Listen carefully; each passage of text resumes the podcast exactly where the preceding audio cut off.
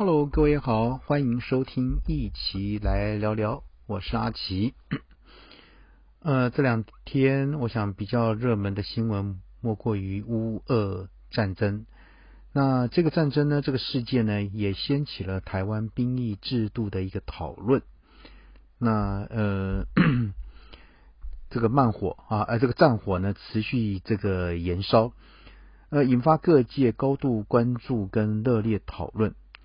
那就有人说出哈，今日乌克兰，明日台湾的说法，让不少网友就感到恐慌跟担忧，甚至呢开始检视国内的兵役制度，针对目前啊征兵跟募兵啊并行的这个兵役制度呢，能够提升多少的战备军力？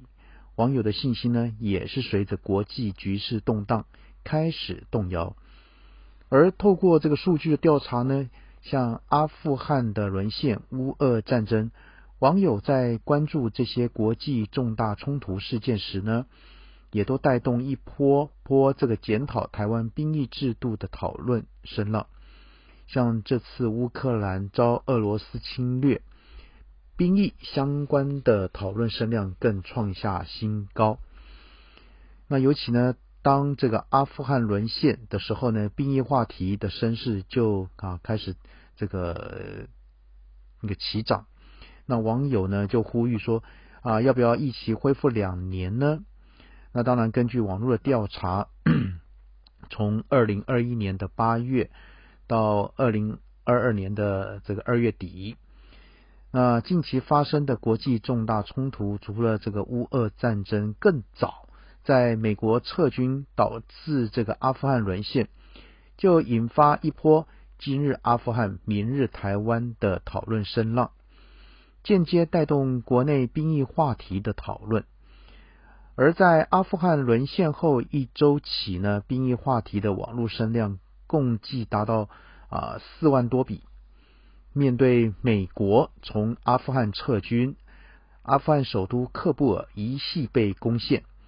许多台湾的网友都认为，应该引以为鉴，不要过度指望美国，应该要以自我提升国防军力为主，检讨台湾当前的兵役政策，包括要不要将役期从四个月改回两年，或是回啊恢复全面征兵制，甚至是女性也要当兵。网络呼声都。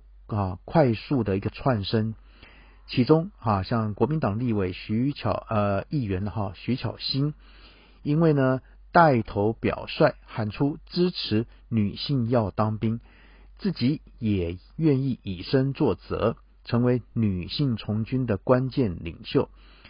另外，像媒体人赵少康呼吁，不要认为抱紧美国就天下太平。搭上话题热潮，获得不少支持，但遭民进党副秘书长林非凡反呛是国内投降主义者在蠢蠢欲动。这个蓝绿呢炮火连连，让这个兵役的话题呢在网络上延烧跟扩散。那当然，面对这次俄罗斯啊入侵乌克兰，台湾网友呢再次快速将注意力。放到国内的兵役制度，那再从哈这个讨论兵役话题的网络声量呢，共计十一万啊，有十一万多笔。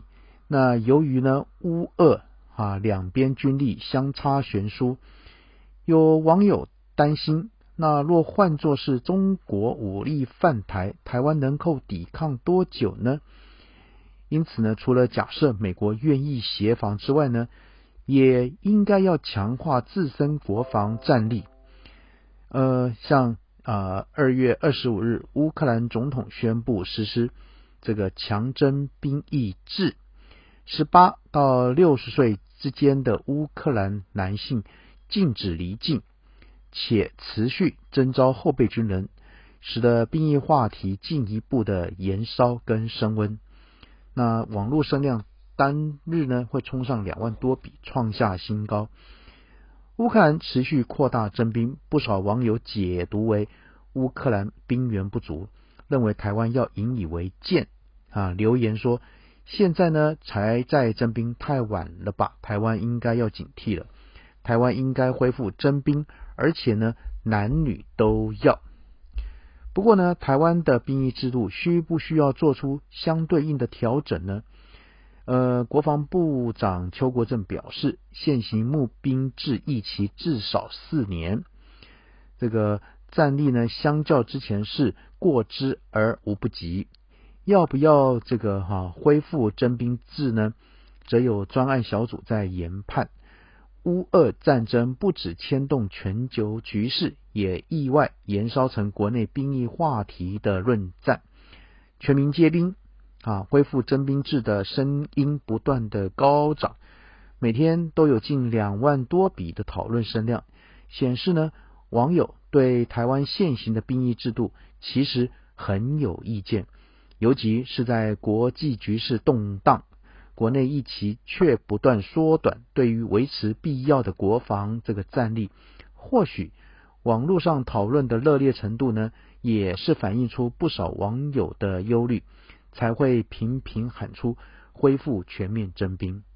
那当然，对于啊台湾的一个一个兵役现况跟对岸的兵役现况，这个阿奇呢在啊过去呢也曾经讨论过啊为什么台湾啊的大部分的这个这个国人呢都不喜欢当兵呢？为什么呢？啊各位可以去收听啊阿奇啊在。